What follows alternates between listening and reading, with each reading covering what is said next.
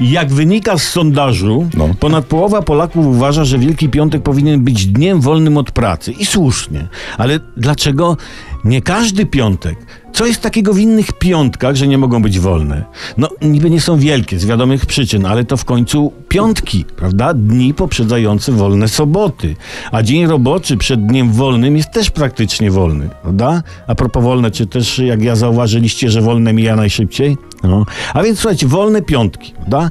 Ale przecież nikt nie lubi poniedziałków. Nawet film taki był. W poniedziałki tylko pozorujemy pracy. Poniedziałki służą temu, żeby odpocząć po wolnym, często burzliwym weekendzie i dlatego, będąc, jak mnie mam wyrazicielem, proponowałbym, żeby i poniedziałki były wolne.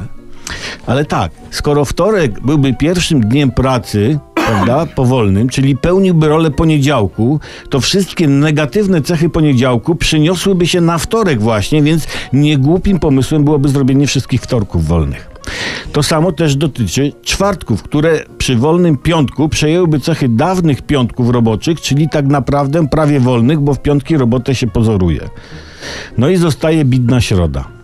No i słuchajcie, czy, czy opłaca się przychodzić do roboty w jeden dzień tygodnia? No nie, nie opłaca się. I wielu Polaków, do których i ja się zaliczam, uważa, że każdy dzień powinien być wolny od pracy. I można to osiągnąć.